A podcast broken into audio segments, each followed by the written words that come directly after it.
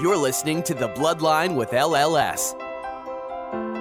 We'll be joined by experts who will help us understand current issues and resources available to those diagnosed with blood cancer. Holidays and you know those things are, are mean so much more now than they did prior to cancer entering our lives. This may potentially be a cure for some patients. We'll also be speaking with patients and caregivers who will share their cancer journey with us to better understand life after diagnosis and let you know you're not alone. Beforehand, my job was to earn a living for my family. My wife said to me, Your job now is to live.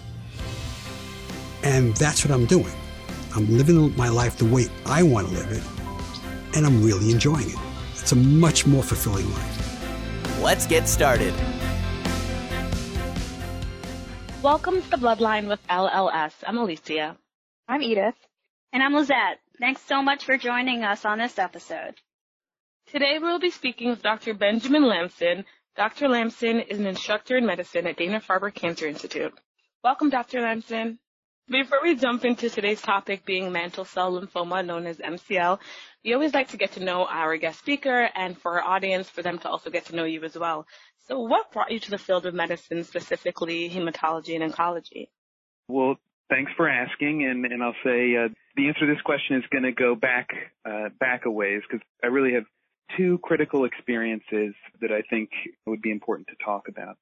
So first, way back when I was in high school, uh, I was looking for a summer job, and through a friend of a friend, I eventually got a job in the lab of a researcher named John Byrd at Ohio State University. Wow. Just by chance. nice. Yeah, yeah you, you, guys know that name, yes? Of course. do, very well. right, right. So this was just by chance. You know, if I had looked at a different time or if John Byrd didn't have the money or space in his lab to take on an inexperienced young high school student, I probably would have had the standard, you know, lifeguard job. But Dr. Byrd, he did take me in. And as you guys know, and as some of your listeners probably know, he's basically a world famous researcher in the field of chronic lymphocytic leukemia, a disease that's closely related to mantle cell lymphoma. And he also has very close ties to you guys, to the Leukemia and Lymphoma Society. His research has been funded by you guys for decades.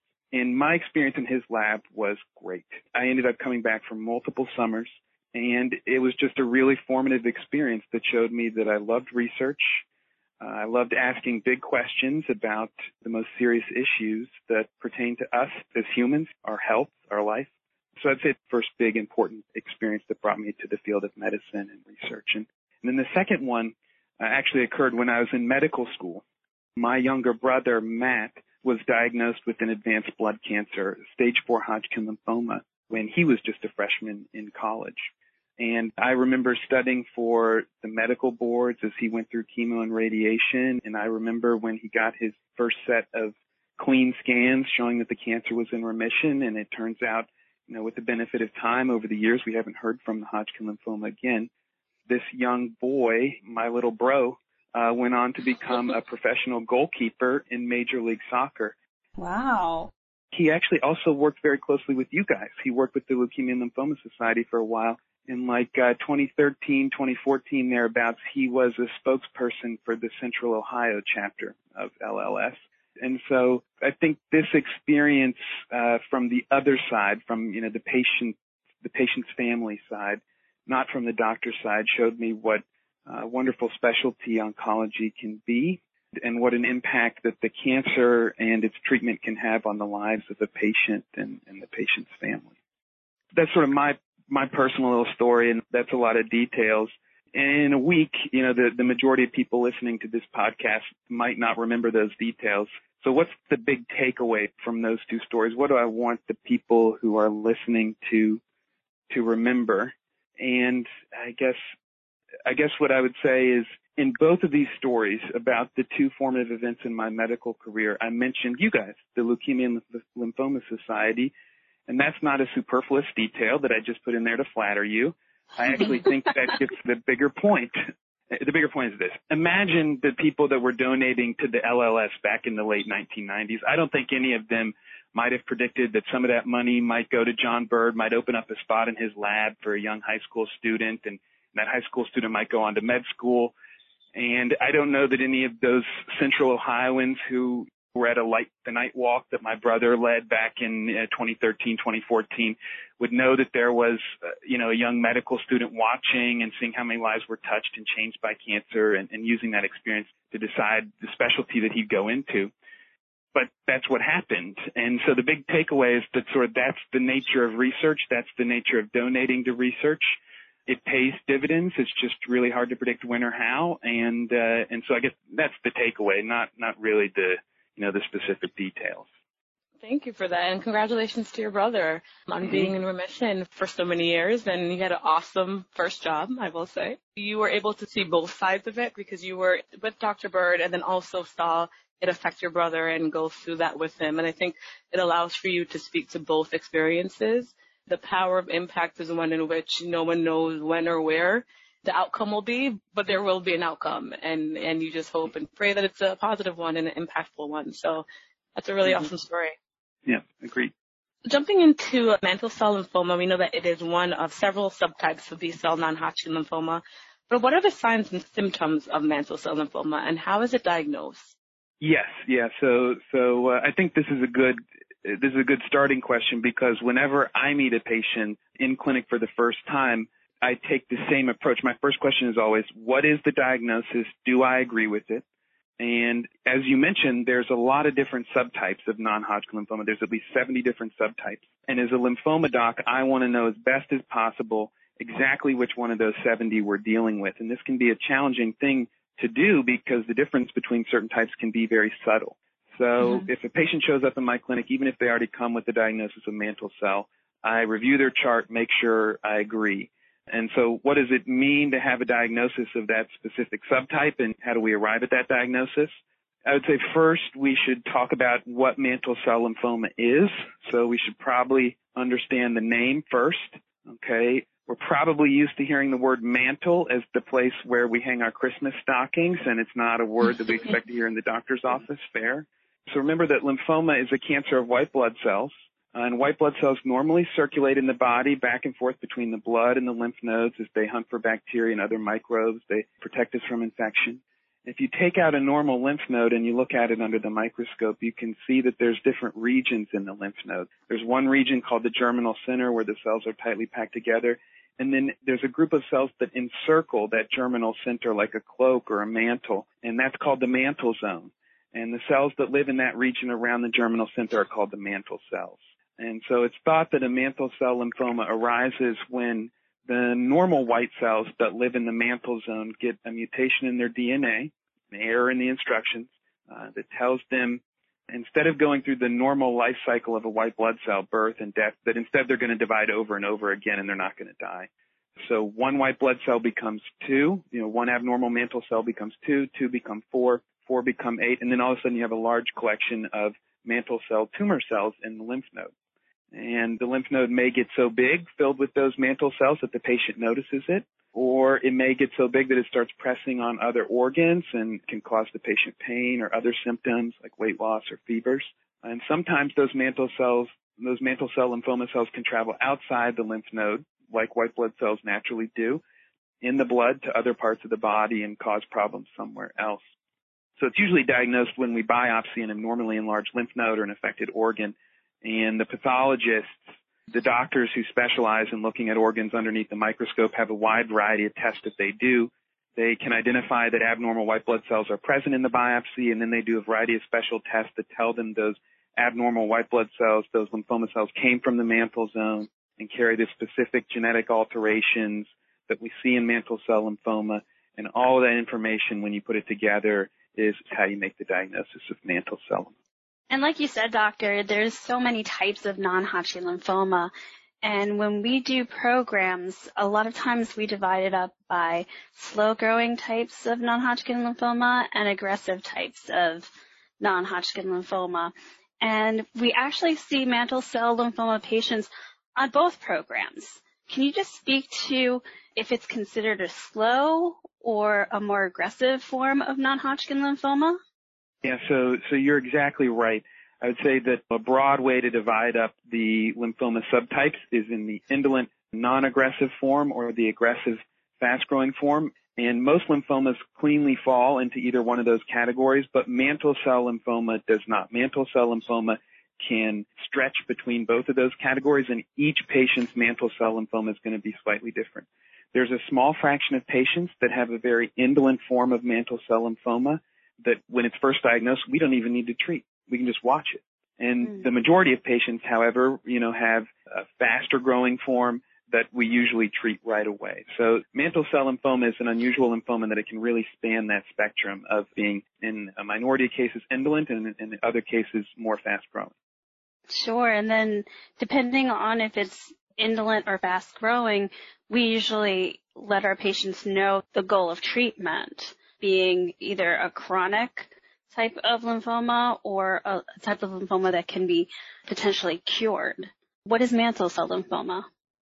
Right. So mantle cell lymphoma, whether it's the indolent or aggressive form, we generally place into the category of a lymphoma that can respond very well to treatment, that we can get patients into very deep remissions, but the goal is not cure.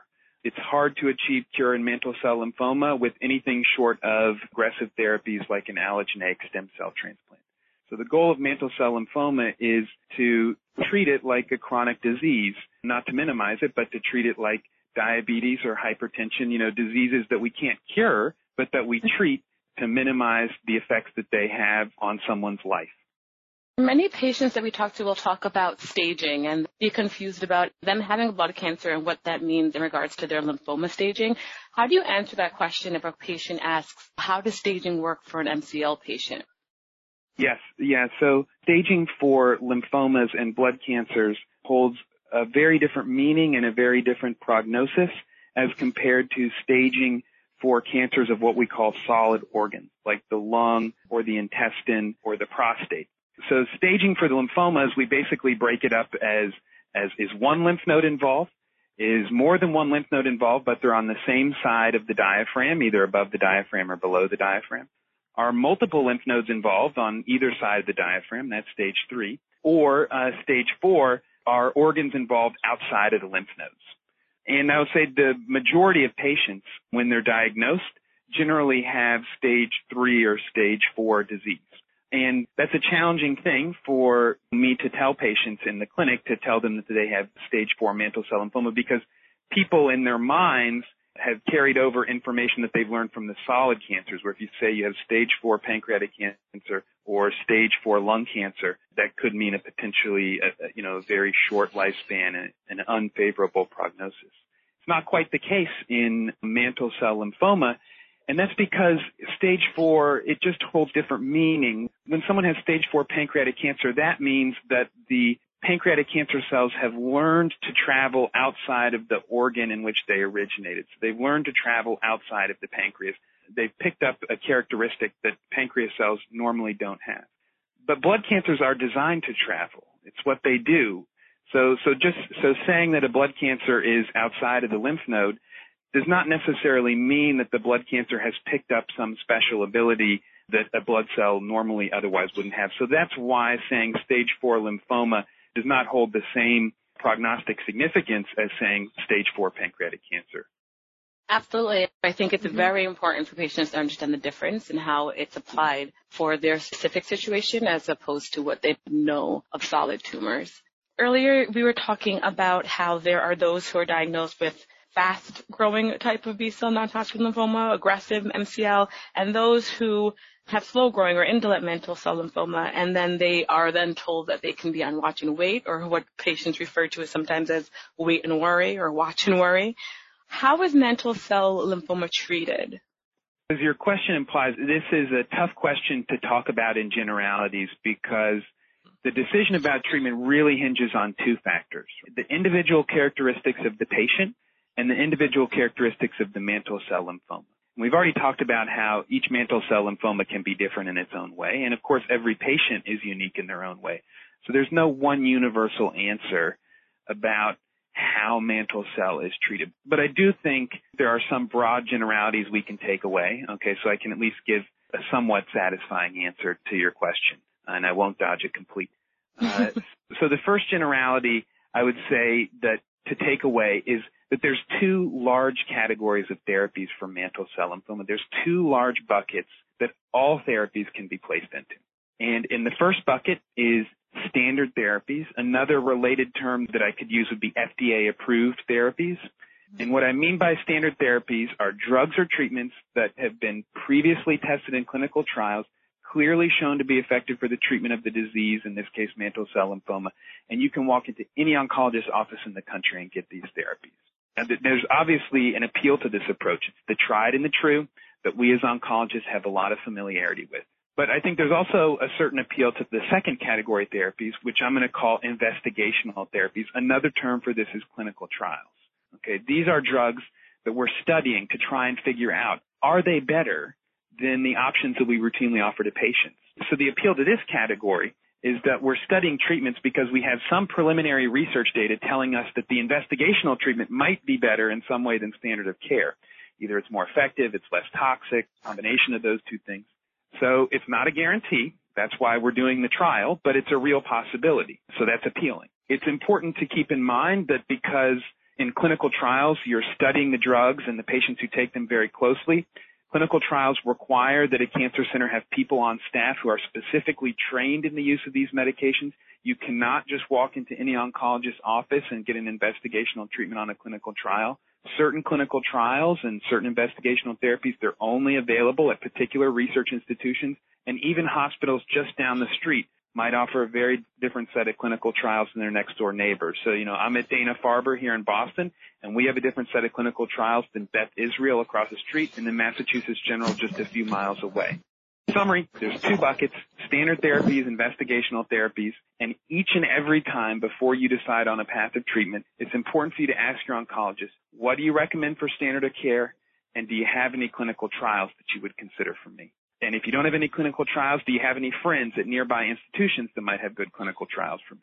Not every oncologist might have a clinical trial to offer, but they might know somebody who does. Not all patients may ultimately want to do a clinical trial. Not all patients may be able to find a clinical trial that's the right fit for them, but I at least think they should know what's available. So that's sort of the first generality to take away the two large buckets that we put treatment for mantle cell lymphoma into.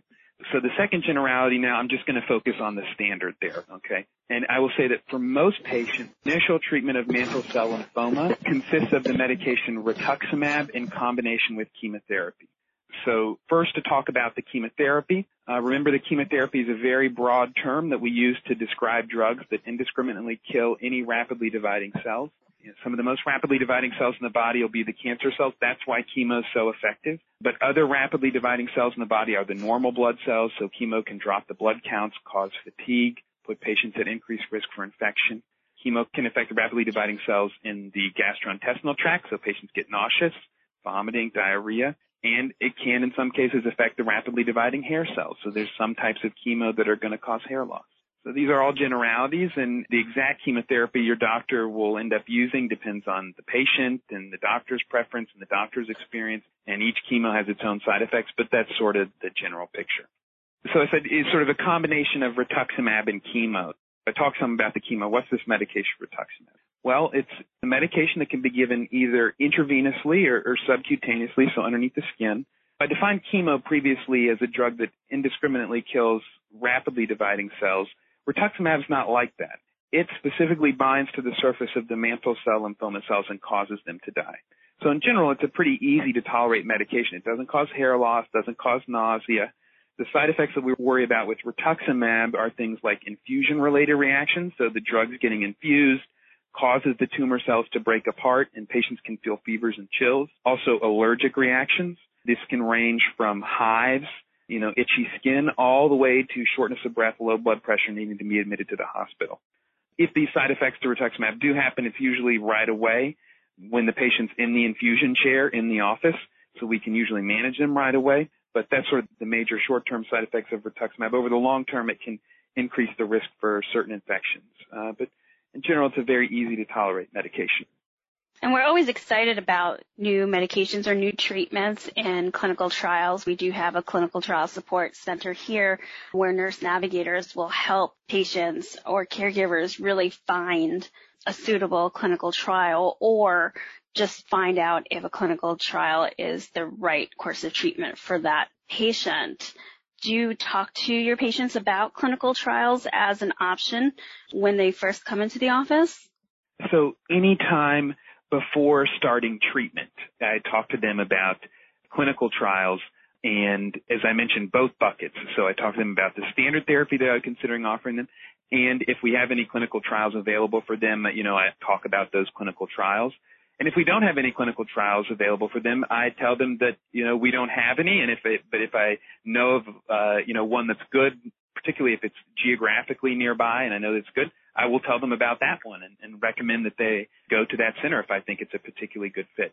So at every time there's a change in care, at every time you start down a particular line of therapy, before starting, it's important to ask, okay, what's my standard options and what's my clinical trial options?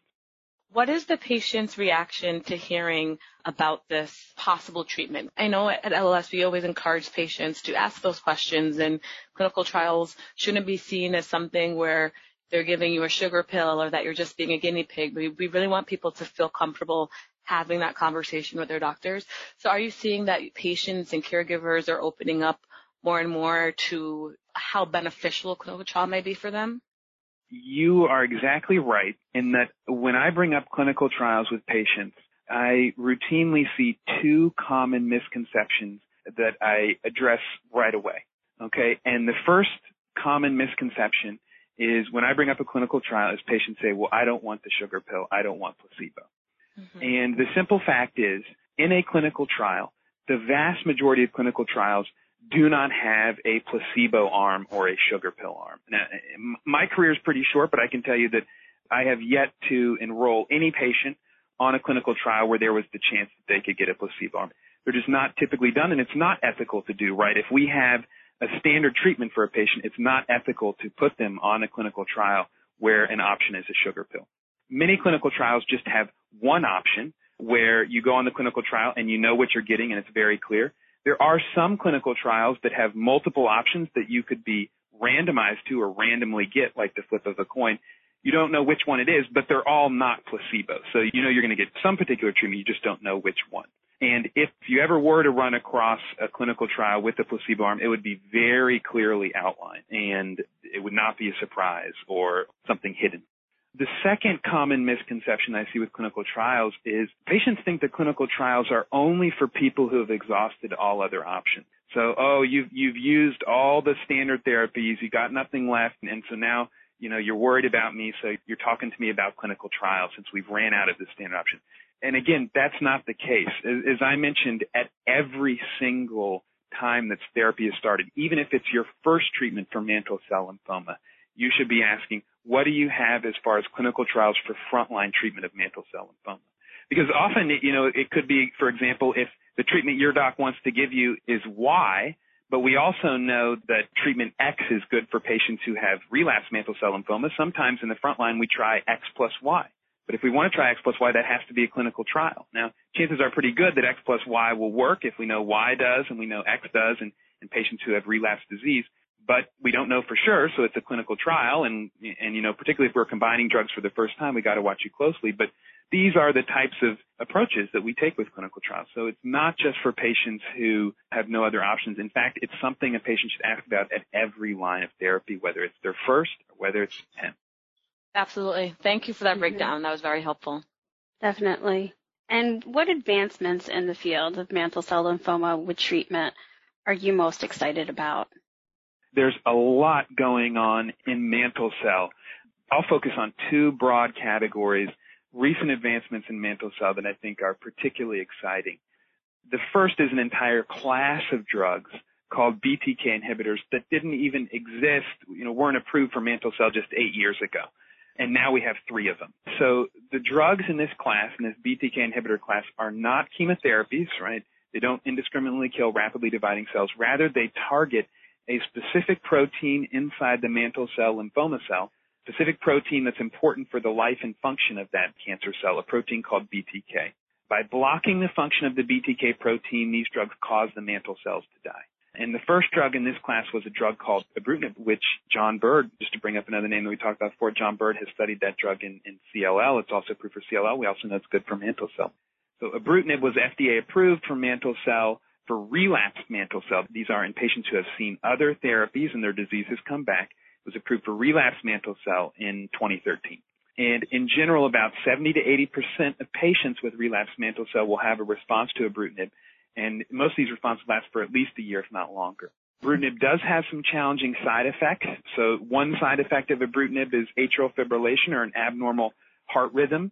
And, you know, numbers that I quote to patients, and these numbers are based on, uh, on work done by a lymphoma doctor that I work with, a woman named Jennifer Brown, uh, here at Dana-Farber Cancer Institute.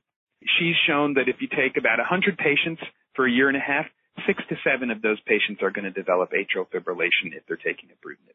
So it's not zero and it's not 20, but it's a significant fraction of patients will get atrial fibrillation on ibrutinib. Ibrutinib can also cause severe bleeding, joint pains, rashes. So the hunt's always been for an easier to tolerate BTK inhibitor that doesn't quite have these side effects. And along came acalabrutinib in 2017 and then zanubrutinib, which was just FDA approved last year in 2019. Both of these were approved for the treatment of patients with mantle cell lymphoma that's relapsed after at least one prior therapy.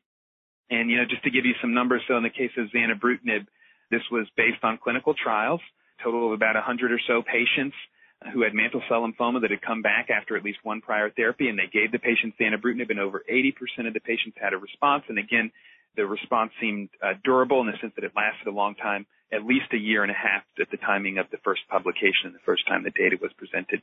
And even better news is that our experience with zanubrutinib in these trials and in other trials tells us that it's probably easier to tolerate than ibrutinib. There seems to be less atrial fibrillation, less major bleeding.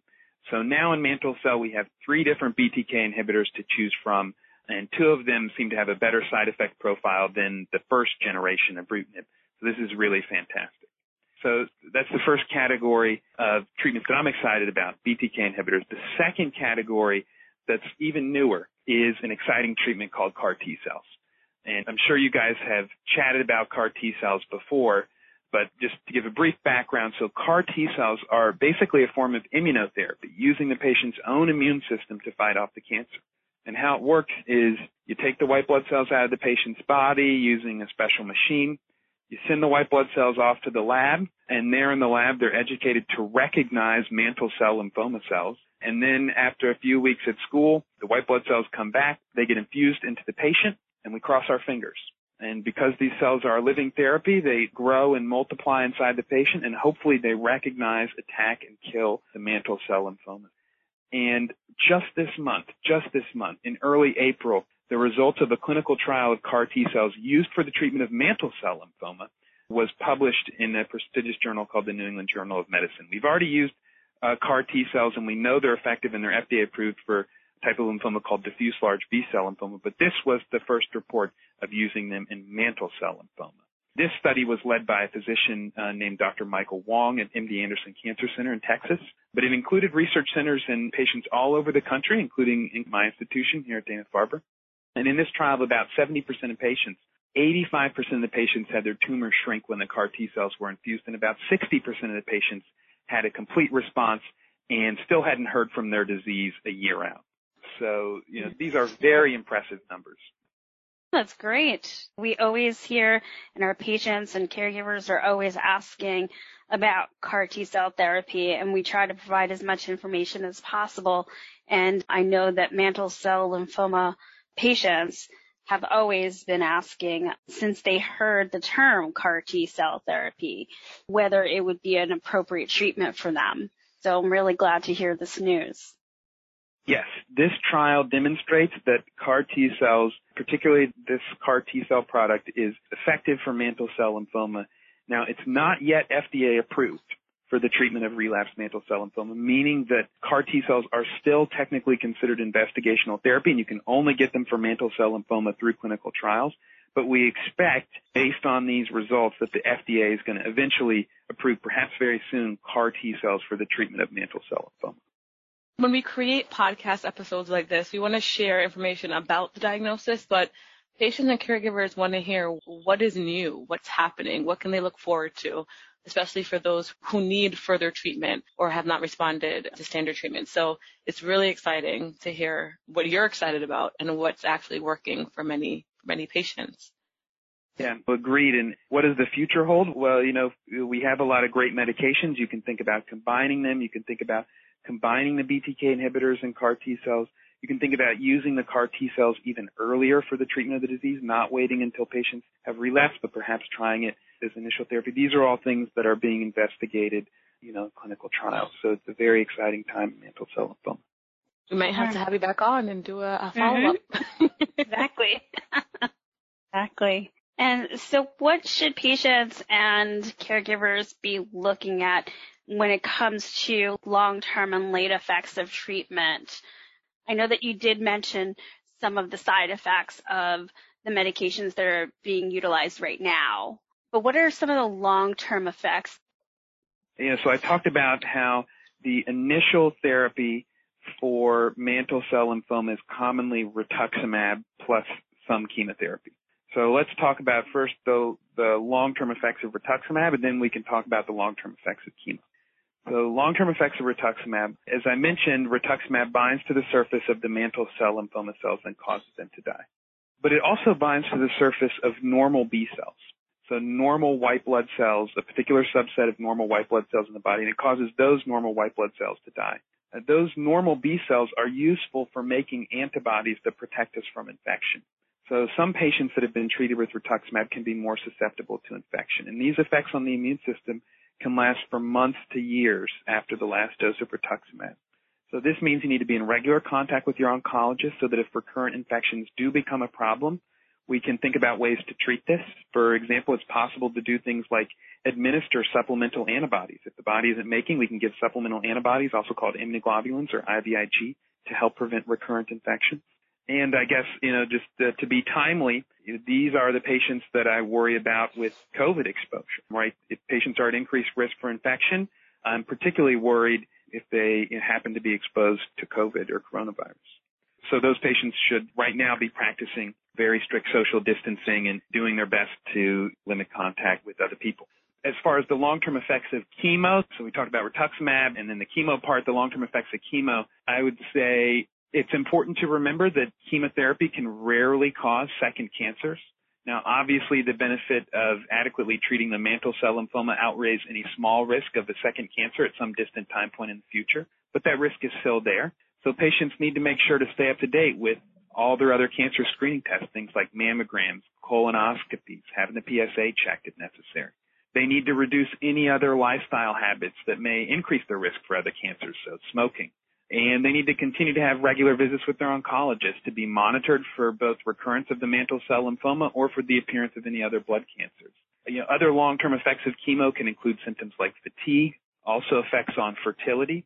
Uh, these long-term effects, I would say, differ a bit on exactly what type of chemo is used. So it's important once, you know, particular chemotherapy is re- recommended for you to ask your doctor you know, specifically what are the long-term effects of these. Sure. And I know one question that's being asked from our patients and caregivers at this time with the COVID-19 pandemic, they're asking if their immune system is always going to be compromised.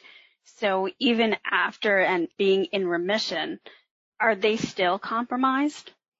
Yes, I do consider them at slightly increased risk than the general overall population for infectious diseases so how does this manifest? So it's not a big enough increased risk that I recommend taking an antibiotic every day or taking your temperature every day or anything like that. But it is an increased risk to the point where I recommend staying up to date on your vaccination.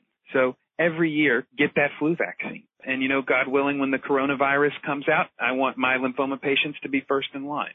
So pneumonia vaccines as well are important. There's two different pneumonia vaccines the 13 valent pneumonia vaccine, the 23 valent pneumonia vaccine.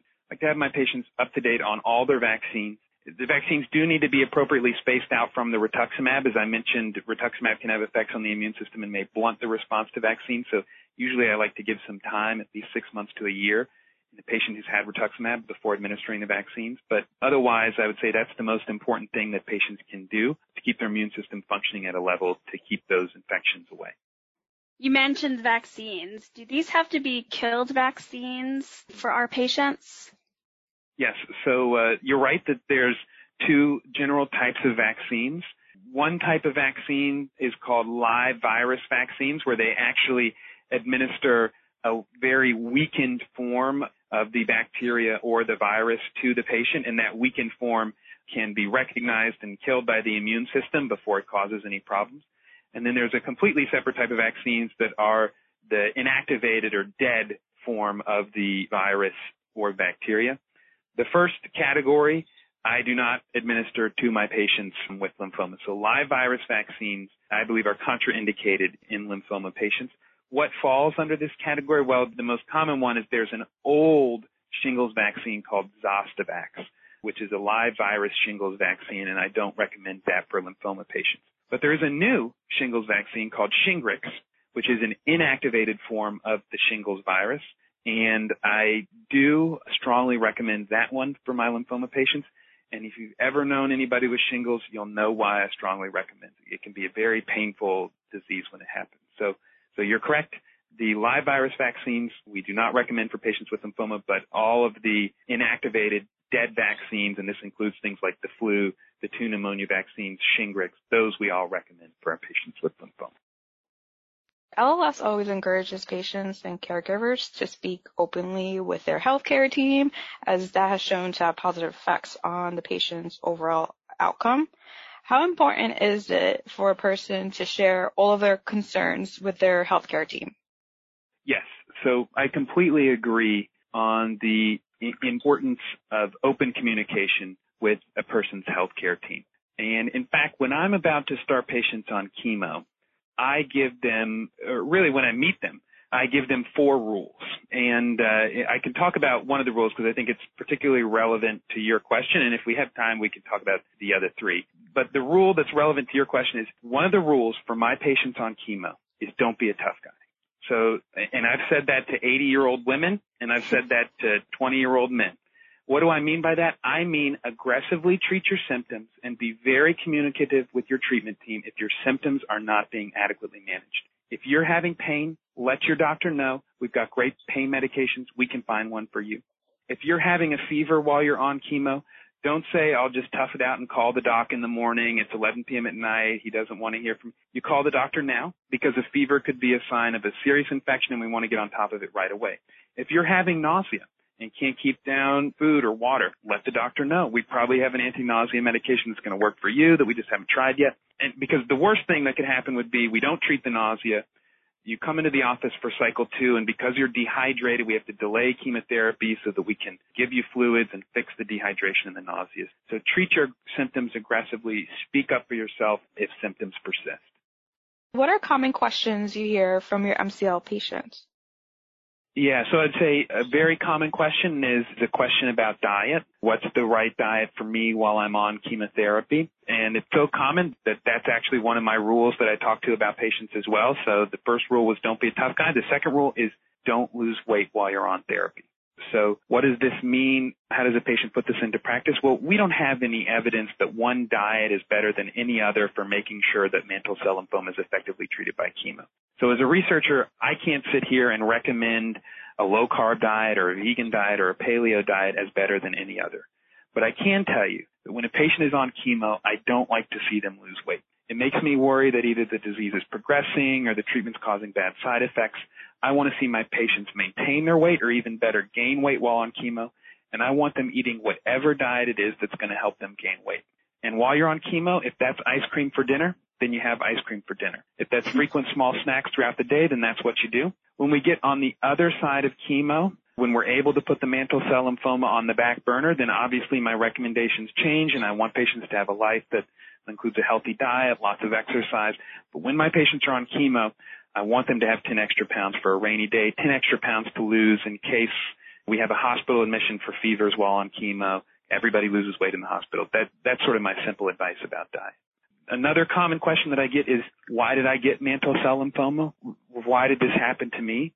And the challenging thing about that question is I don't have a satisfying answer. As we talked about when we talked about, you know, how mantle cell lymphoma is diagnosed, it starts with one of those white blood cells in the mantle zone of lymph node picked up a mutation in its DNA. And why did that mutation happen?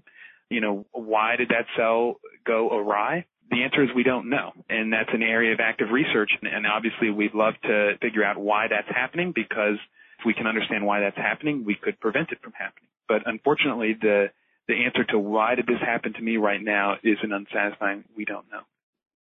And for our listeners who also may have questions about nutrition, LLS offers free one-on-one phone and email consultations with a registered dietitian with expertise in oncology nutrition. And the service is offered to patients and caregivers of all cancer types, not just blood cancer patients. And for those who would like more information about the service, you can visit www.lls.org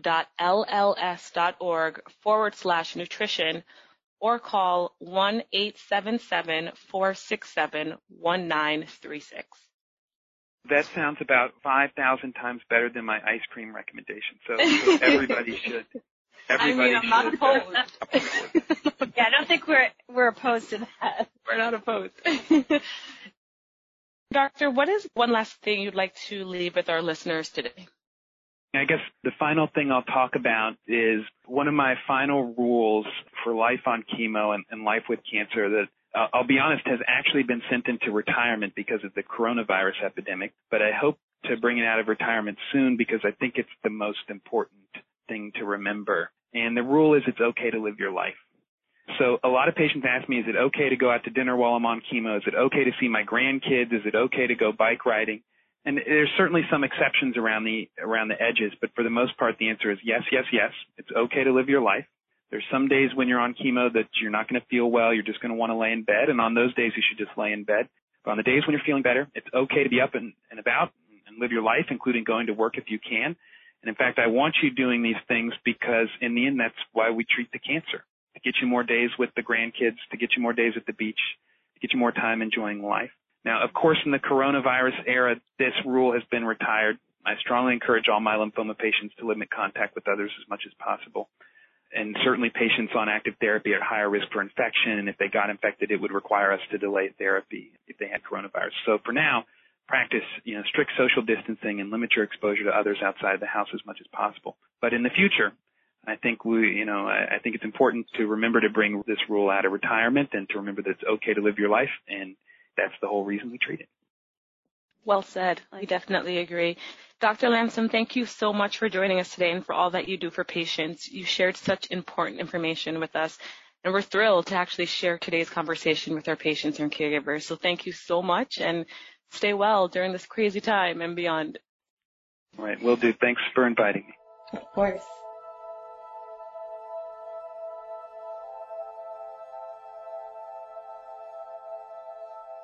Thanks for listening to The Bloodline with LLS. We can be found on iTunes and other great podcatchers. You can subscribe at www.thebloodline.org. Be sure to check out our archive section on our website for previous podcasts. Be sure to rate and review us on iTunes. Keep up with LLS by following us on Twitter at LLSUSA and Facebook at the Leukemia and Lymphoma Society. Until next time.